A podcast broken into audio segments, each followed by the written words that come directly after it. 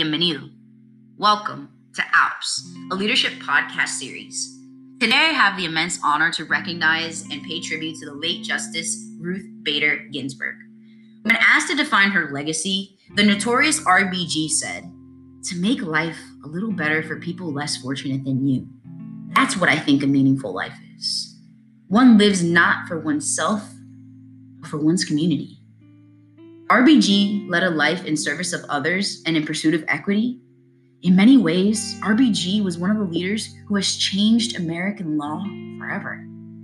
As an associate justice on the Supreme Court, Ginsburg wrote opinions that championed both gender and racial equality, most notably in the United States versus Virginia, the culmination of her campaign for equal treatment in the law where her majority opinion held unconstitutional that Virginia Military Institute's practice of excluding qualified women from admission merely because of sex. Her oral dissent in Ledbetter versus Goodyear, which rejected a pay discrimination case on a technicality, pushed Congress to enact and President Barack Obama to sign equal pay legislation in 2009. Additionally, RBG defended women's reproductive freedom in several cases and supported gay marriage. Her legacy, however, goes far beyond what she achieved in court. Ginsburg also should be remembered for her resiliency. Personal setbacks animated her quest for social justice. She experienced profound challenges the loss of her mother the day before she graduated high school, her husband struggled with cancer while they both were in law school, fueled her fierce determination to accomplish her dreams and achieve justice for others. I wasn't going to just sit around in the corner and cry, she once said.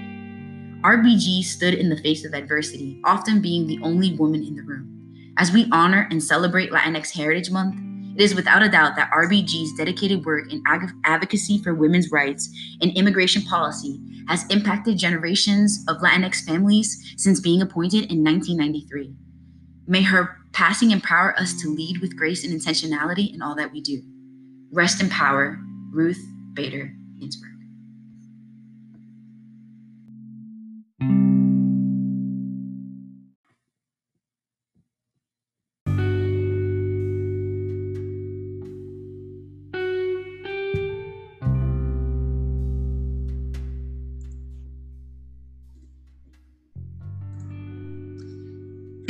Joined by my friend and colleague, David Anctil. David taught Spanish at Bulkeley High School, located on the south side of Hartford from 2016 to 2018. After completing his corps member experience, David transitioned to the RT, where he has been working over the past two years with the PRT. David's leadership, inside and outside the classroom, has had a personal effect on me, and I'm so excited to have this space with you today, David. David, welcome. Can you begin by telling us a little bit about yourself? Where are you from, and what brings you here today? Thank you so much for that marvelous introduction. Um, so, you know, like you said, my name is David Anctil. I'm a native of Connecticut, of Northwestern Connecticut, and I also had the pleasure of joining the Corps in Connecticut and having an impact uh, a little bit close to home. Um, I am uh, somebody who's kind of gone through a few different geographic changes throughout my life. So, like I said, I grew up in northwestern Connecticut, and it felt like a very kind of sheltered upbringing and something that I always wanted to like escape. And I always idolized New York City as being the big city, and I had a background in theater too. So I was super, super excited the day that I graduated to move to New York. Um, I spent about five years there, and then I joined the Peace Corps, which brought me to Cameroon in West Africa for a couple years um, and I made my transition from the Peace Corps right into uh, the classroom with Teach for America. Um, I'm really excited to, to be here today and share a little bit about my experience, um, what kind of has brought me to this work, what keeps me in it, and what kind of gives me energy. Yeah, I think that you know one of the things that I immediately loved about you when I met you, David, was that you just have this natural energy about you. You are you're a nice person, firstly, but then you're also just like very real um, and I think that's what is is something that I've always looked for in friends and colleagues is that they're real with me, they're authentic, and they can speak their mind when they need to. And that's definitely something that we did in Connecticut while we were there for those two years together. Um, but you know, thinking about where we are right now, and even like your trajectory, being in the Peace Corps, doing Teach for America, and that's that's not common, right? Like there are folks who do do that, but that's not, I would say, the trajectory of most folks in TFA or even in the Peace Corps. I'm considering what's going on right now in terms of COVID. I'm interested to like hear more about what your thoughts are. You know, there are more than 1 billion children that are at risk right now of falling behind due to school closures aimed at containing the spread of COVID, which is great. We hope that we can contain that spread. Um, but to keep our world's children learning, um, countries have been implementing remote education programs, and we've seen that in Connecticut. I've been talking to you know MD Fox where I taught at, and they're doing that in many ways but yet there's so many of our world's children that are particularly that particularly in low income communities who don't have access to the things that they need like internet access uh, you know personal computers tvs or even radios at home which amplify the effects of existing learning inequities within our communities. So students that are lacking access to those technologies needed for home-based learning are limited to the means to continue their education either on their own or by support from a teacher or a friend or even their parent. And as a result many of them face risk of never returning to school or undoing the years of progress made in education around the world. And so there's a lot going on right now in COVID 19. I can't imagine stepping into the classroom right now. Could you tell us, David, what brought you and keeps you in equity work? Yeah, that's a great question and a, a really great point to the kind of impact that COVID's having globally. Um, so I guess to speak a little bit to my own journey, I, I majored in political science and romance languages in undergrad and I really saw myself kind of transitioning into a role in uh, international affairs, international development. I, I, really wanted to work for the State Department eventually, and um, you know potentially be an ambassador abroad. And so I thought that Peace Corps would be a really great point of entry into all of that to start to build a little bit of experience and perspective. But it ended up having kind of the opposite effect. Um, you know, for me, I saw that all of these organizations, all these NGOs in Cameroon that were run by uh, you know, international entities uh, were really kind of corrupt, both on the abroad side, but as well as on the Cameroonian side. You know, I worked with a an organization that um, was pretty much sponsored by UNICEF, and they would get approximately like fifteen thousand dollars in grants to complete a few different programs that they would you know try to execute on and the person who ran the ngo would pocket probably 90% of that and spend the other 10% on actually executing the the projects. And he would send these like fabricated receipts back to the, to unicef or to whatever grant funding organization. And it, it just seemed like people in power kind of stay in power and they really work to um, hold on to that. And i noticed that the one real opportunity to escape cyclical poverty, which is like rampant in Cameroon. Pretty much everyone relies on subsistence farming at home to, you know, stay fed. Um, the, the one thing that people have in common when they're able to escape that is education. And you have to pay to go to school in Cameroon, as you do in many, many countries around the world. Um, and so when you're young, when you're going to the first couple years of school, it's really only the equivalent of a few dollars. So it's it's very affordable, but by the time you get to lycée to high school, um, especially towards like the upper years, your parents might have to pay, you know, 20, 30, 40, 50 US dollars, um, which is actually a significant portion of a family's income. And it would always end up being that families wouldn't be able to send all of their kids to school if they didn't have the financial resources. And the first ones who got the cut were girls. Um, and they would, you know, learn maybe how to sew and they would work maybe they would uh, go to market and try to sell vegetables or fruit or something from home.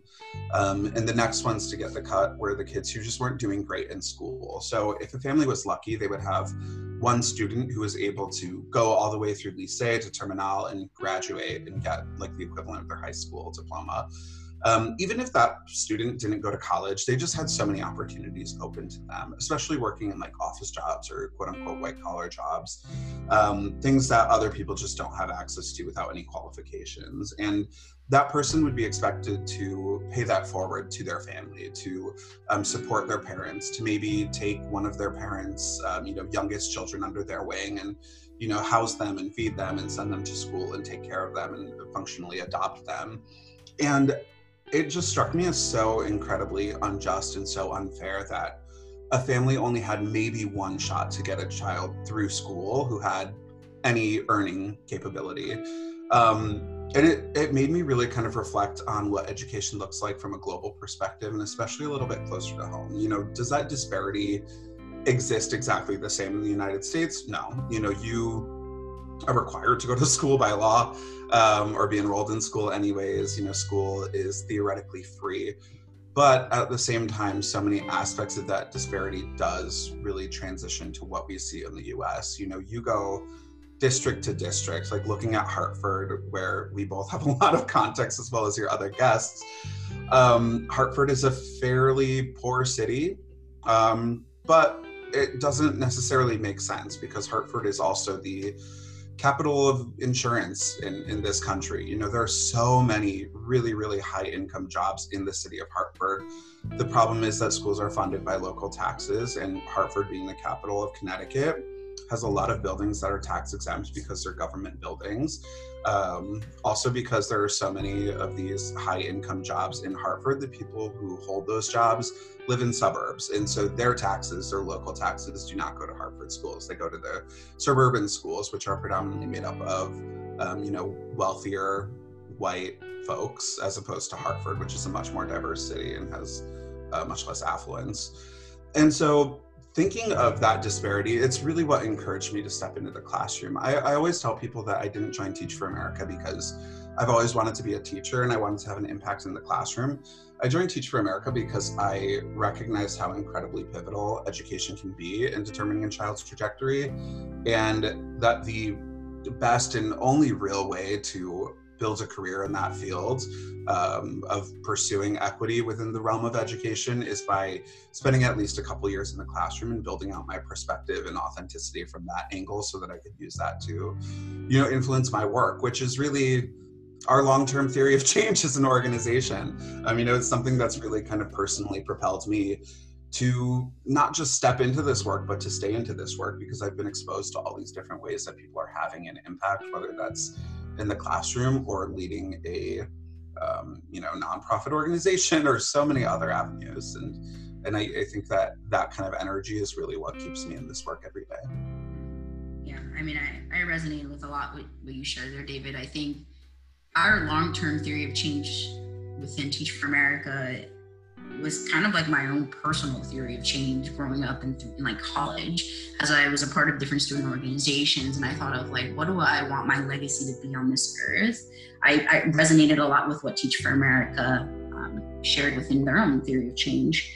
And i one one other thing that I'm also just like thinking about in terms of like Hartford is like you know you naming like the reason why these inequities are here. And like we have West Hartford which is just down the street from Hartford and you can see like the the, the difference of both of those towns the education that's there um, even the folks who live there.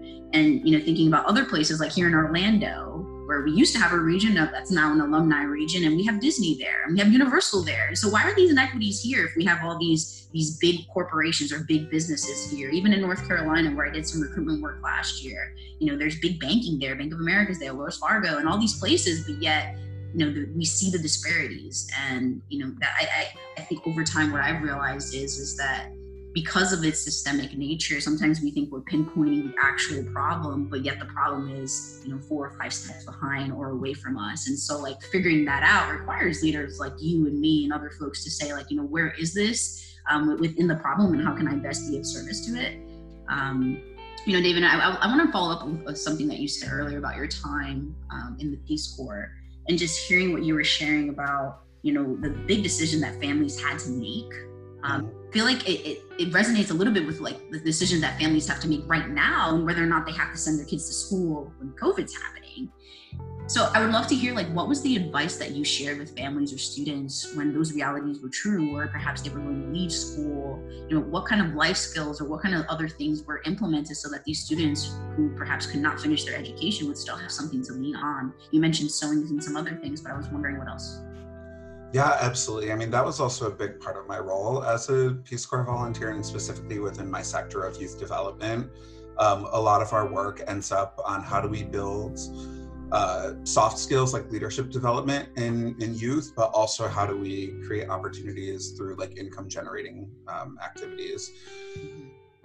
There, there are a lot of different ways to make money uh, in the world in Cameroon, and um, it was a kind of I don't want to I don't want to put like the stance on it that it's like a sad reality, but it's a very different reality than in the United States where if you don't have like a full secondary education, it's not a big deal in Cameroon because the vast majority of people do not. And so there are so many pathways to making money and sustaining yourself um, that are created because of that. You know, there's a huge labor market, um, but it's it's weird when you're you know sitting down to get a, a coffee and you have a like six year old who's coming up to you to try to sell you peanuts or or tissues um, it, it's that really uncomfortable reality that you know that this child doesn't go to school and they should be going to school um, but at the same time you know that they're providing something for their family and potentially they're having an impact on you know themselves not starving or having access to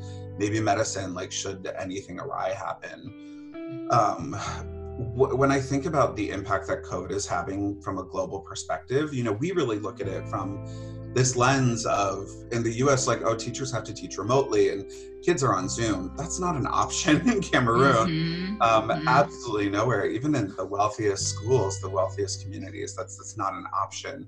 Um, you know, I've seen so many children die from dehydration. I've seen um, things that are like unfathomably not lethal in the United States just having huge consequences on children's lives abroad. And uh, when I think about what what do you do with somebody who has to withdraw from school, somebody who needs to find some alternative means, you have to really meet them where they are. Like it's I learned very quickly that you can't just say, well, this is how we do it in America, and that's the right way, actually, um, because that's very wrong. You know, a lot of things that we do are not the right way contextually in other communities and other societies. Um, so you need to, to meet people where they're at. Um, you know, some people might be completely fine working in the market 10 hours a day, six days a week, and um, you know they they need to find some sort of like passion project to kind of balance out their lives.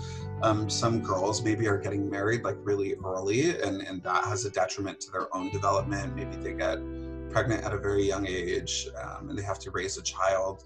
Uh, a lot of children take on like family responsibilities from a very early age too. You know, you see like five year olds walking around by themselves, like toting a two year old or a little toddler on their shoulders so often, um, which is actually really cute. A lot cuter than I'm making it sound.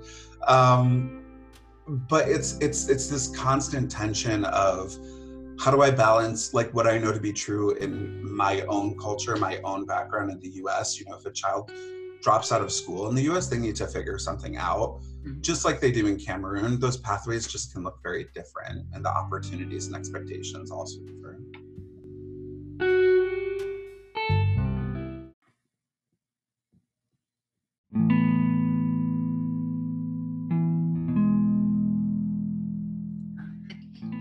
Is really unique, David, because you're able to, I think, I think a couple ways because one, you're able to co- directly compare even your own upbringing, the experiences you've had, and then those same experiences that you had in the classroom with your students. Um, and I think it's really powerful. And I, I, imagine when you speak with prospects as well, like it's really powerful to hear your story and the things that you've been able to achieve. And also that you, you taught a language um, in the corps, which isn't very common as well. Um, not many folks do that. And so I think that you you've been able to reach folks because of those experiences, because you've, you've traveled and you've been able to, you know, work with people who who don't have the trajectory that maybe you and I would have. And you know, we talk so much about perspective and like how do you gain that. And in, in our teaser for this podcast, I should mention that like for me, it's been when I go to different places. I've lived in so many places across the world that I realize that you know my best skill is actually adapting and, and, and, being able to see the perspective and then bring up to the level. Um, we know that that's the same for you. So in terms of you know what you're what you're hoping to do next, um, David, what are your priorities moving forward as a leader and as a professional?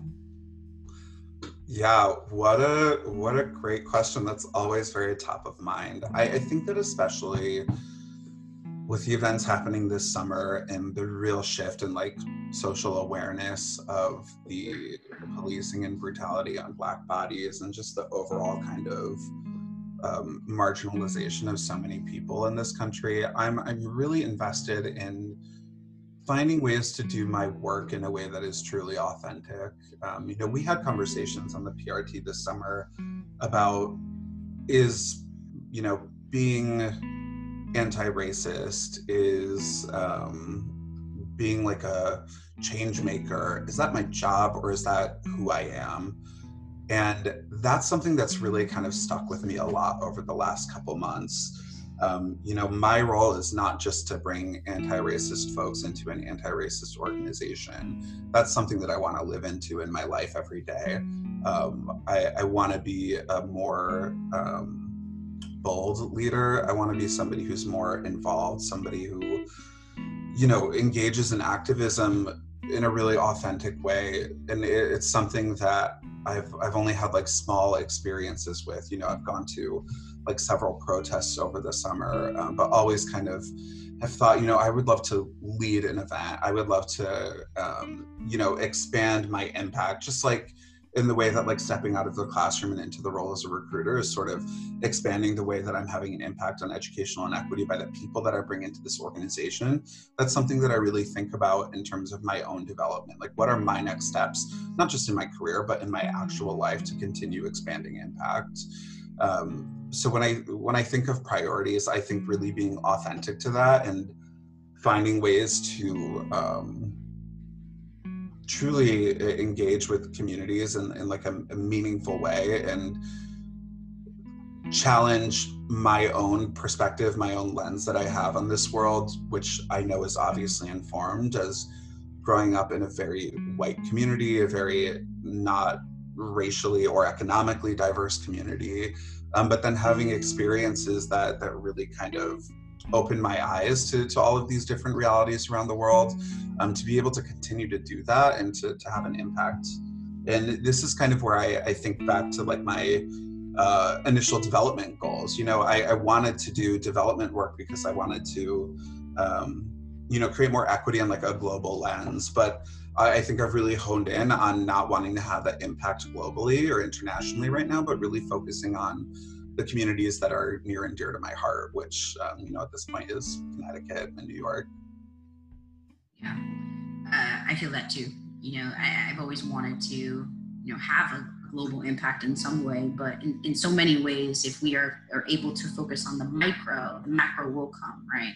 And what I what, what I told students about when I taught, and even when you know talking to my basketball team and swim team that I'm coaching right now, I talked to them about leadership and how leadership really is a trickle effect. And so if each of us gives a little bit, you know, a little bit into the bowl of that water, will trickle in to have the bowl full. Um, if all of us do that. And there's something that you said earlier, David, that has me thinking a lot, and it's kind of hit home for me. You said, "Is it my job, or is it who I am?" Yeah. Doesn't that mess with your brain a little? It's strong. It's just it's it's the same thing we talk about when we talk about like people who grow up in in kind of like sheltered perspectives. They never realize that there are all of these issues and lack of access and opportunities that are having a huge huge huge direct impact on people's lives every day because it's so easy to just close your eyes and live in your own world. Um, it's it's so easy. You know i went to a school it was a small public school and Northwestern Connecticut. There were 80 something kids in my graduating class, and there were two people of color in my whole school, both of whom were adopted. That was my exposure to diversity uh, growing up, you know, up until I was 15. And then I went to boarding school, which for some reason was much more racially diverse, but economically the literally the most like affluent group of people I've ever been around. Um, but then like going to New York City to a CUNY, which is incredibly diverse and people from all walks of life, like a, a non-traditional campus really built out my perspective.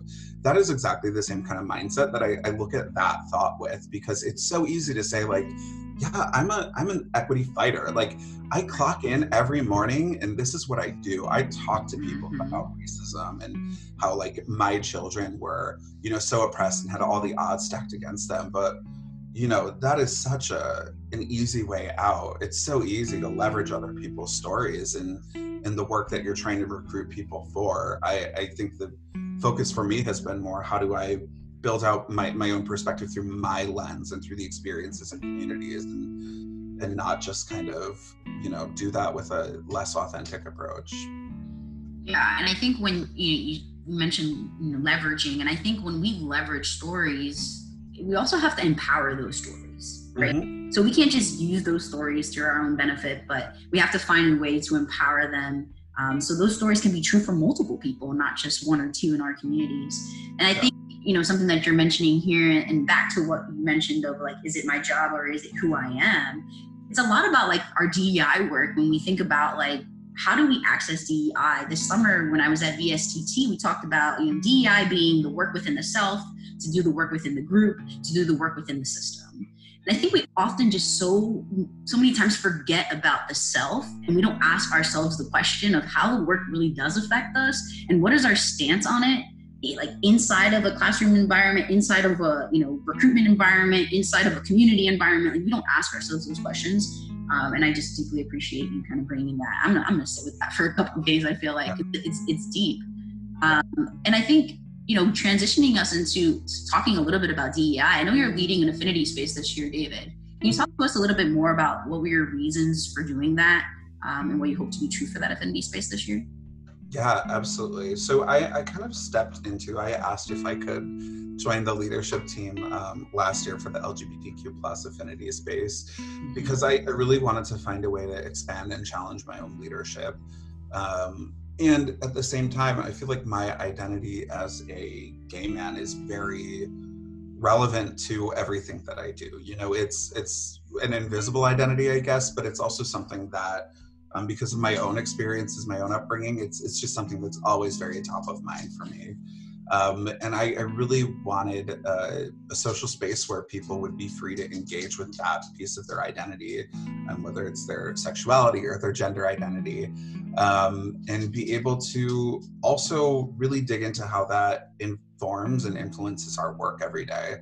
Um, not just for us as recruiters, but also when we're talking to prospects who um, you know maybe are going to be teaching in a community that is not as uh, liberal and progressive towards queer rights or when we're talking with prospects who um, you know are nervous about having um, students who who identify as queer uh, and not knowing what resources, what support to to give them, or what they'll have access to. Um, I, I, really, going into this year, want to be very intentional about creating those two different spaces. One where there's actual real genuine connections that people are forming where we're able to create a sense of community um, and, and, really push that beyond like the surface level. Um, but also one where we're creating resources where we're learning from other people where we're able to share information with the rest of the rt about what these resources are. And you know we see that our um, lgbtq plus uh, incoming corps members who attend institute always score really poorly on their satisfaction on their npi uh, and it, we really need to do some digging into why that is in the first place. And i think that as recruiters you know we're gatekeepers for this organization um, and, and, we have an expectation and a, a need to actually explore what those supports look like. And why this isn't functioning properly and what we could do to to increase folks sense of comfort and security which is incredibly important not just as they you know attend summer training but also when they're in their classrooms and when they're in their regions which for a lot of people can be states or cities that they've never been to or lived in prior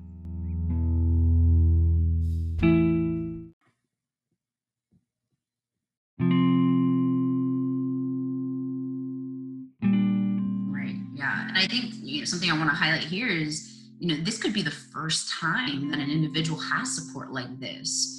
Um, you know, leaving their university or you know, leaving their work environment and joining Teach for America and having you know a space where they can be in community with people like them talk about you know their worries their, their happinesses their, you know what they want to do in life. And i think that we often don't realize how powerful these spaces really are especially if we've been in them for many years. You know you and i for about four years have had these spaces available to us. And so it's you know second nature for us to know that they exist and they are necessary.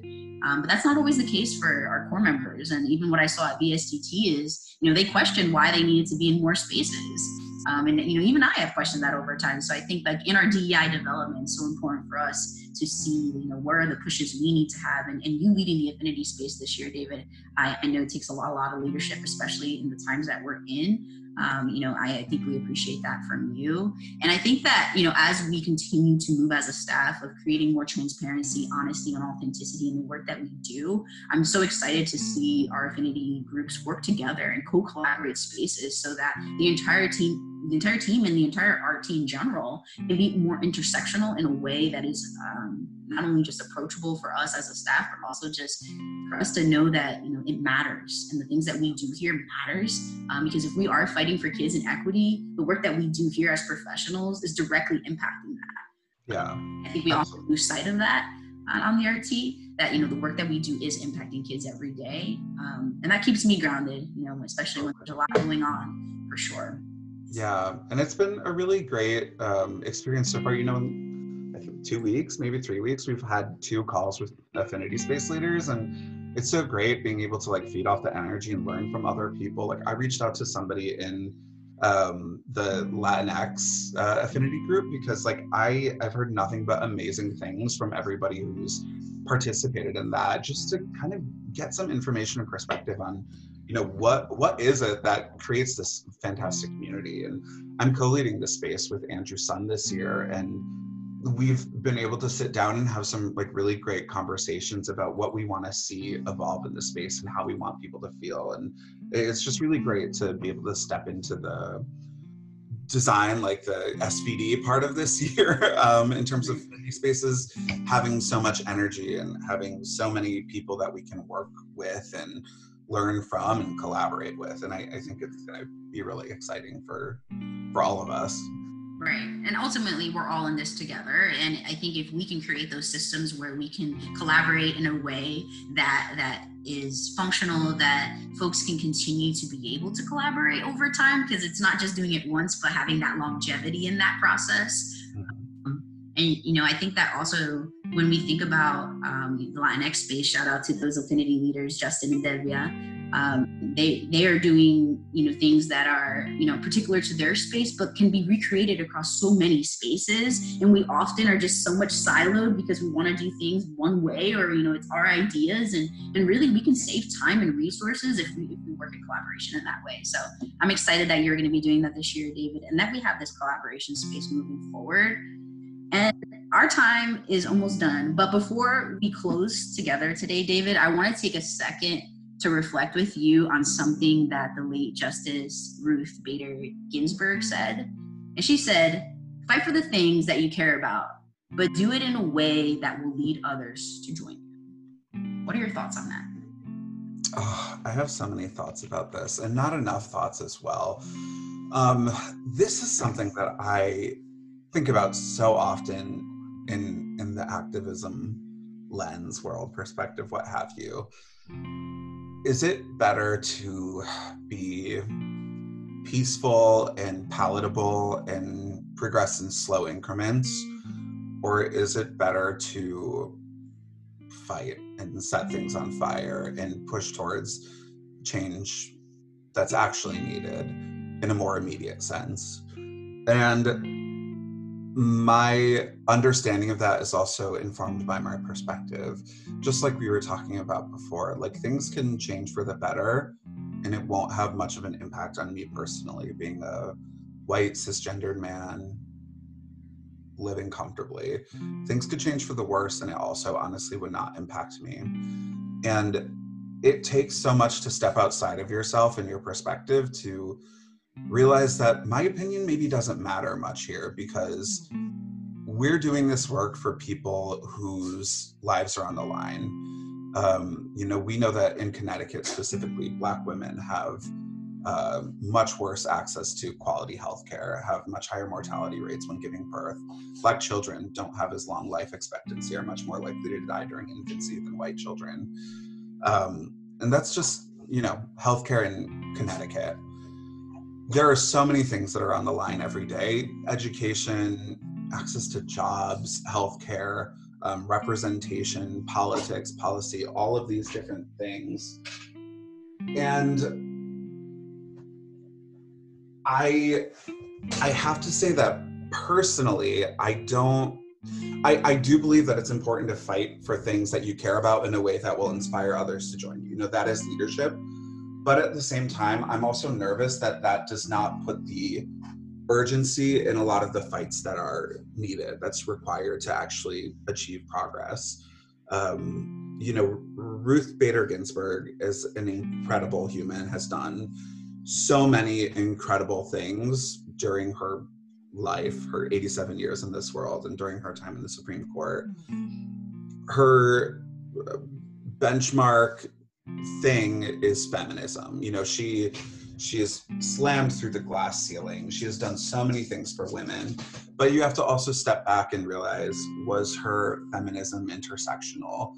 And in a lot of instances, it hasn't been. And I wonder, had she, she I'm, I'm not using her necessarily specifically, but would one doing this work um, who was less worried about um, you know getting other people to join them and more concerned with achieving the, the outcomes that are needed to create a more fair just equitable world would that would that change the way that people do their work you know that that urgency is needed. And it's it's the same urgency that we see in our work. It's not enough just to be a good teacher in a classroom and you know to, to help kids learn. That's not going to bridge all the gaps that our kids are experiencing not even in, in education or in the classroom. You need to go above and beyond. And so while i do think that it's incredibly important to um, you know be a, a leader who is really inspiring and, and your words have they're accessible to people. I, I also think that it's really important to know what your mission is and to work towards that. And if that means that some people might have a hard time um, coping with their sexism, with their racism, with their understanding of the inequities in this world, so be it. And and that's my own perspective, and and I truly think that there's space for both of these.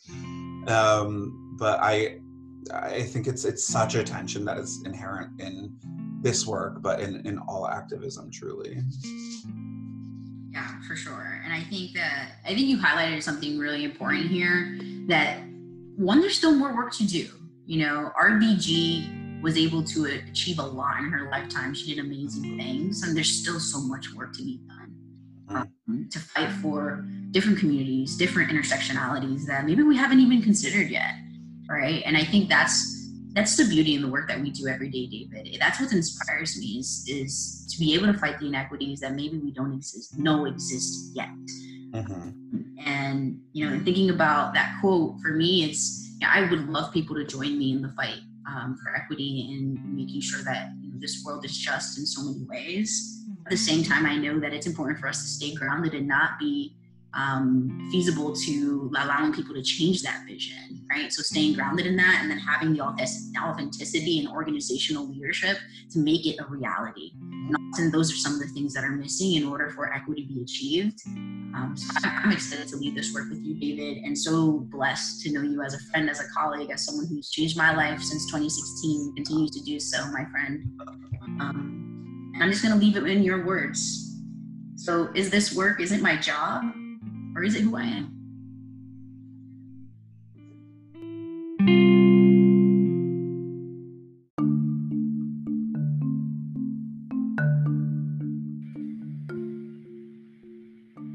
As I reflect with my conversation with David, I am humbled by his achievements and energized for what is to come. COVID 19 has required us to alter our way of living and has surfaced more inequities throughout our society. In many ways, the world has unveiled the need for us to fuel the fight for equity through more imaginative means.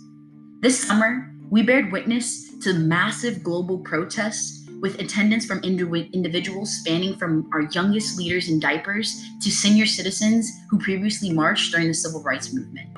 If there's one thing that is true, it is that our voices are stronger and louder together. As teachers, we tell our students that they're capable of achieving anything that they set their mind to don't we? Advice that stems from tearing down boundaries to create limitless opportunities for our students to see themselves thrive in today's world. For those of us who can, November 3rd, 2020 is the day where we can exercise our leadership in creating limitless opportunities for future generations. I believe it is our responsibility to ensure that we're registered to vote and have a game plan of how to navigate the voting process for this upcoming election. As someone who grew up in Puerto Rico, a colonized US territory, I have seen the effects on the island from being unable to vote for the US presidency. So when you vote, you speak for people who have never been given the chance, a privilege we should not mishandle. October 6, 2020 is the last day to register to vote. Don't know if you're registered to vote? It's okay. Visit www.nass.org forward slash can I vote. Again, that is www.nass.org forward slash can I vote. Here, you will find the resources and pertinent information you will need to help you and your loved ones successfully vote in the 2020 election. Don't wait. Register now and exercise your right.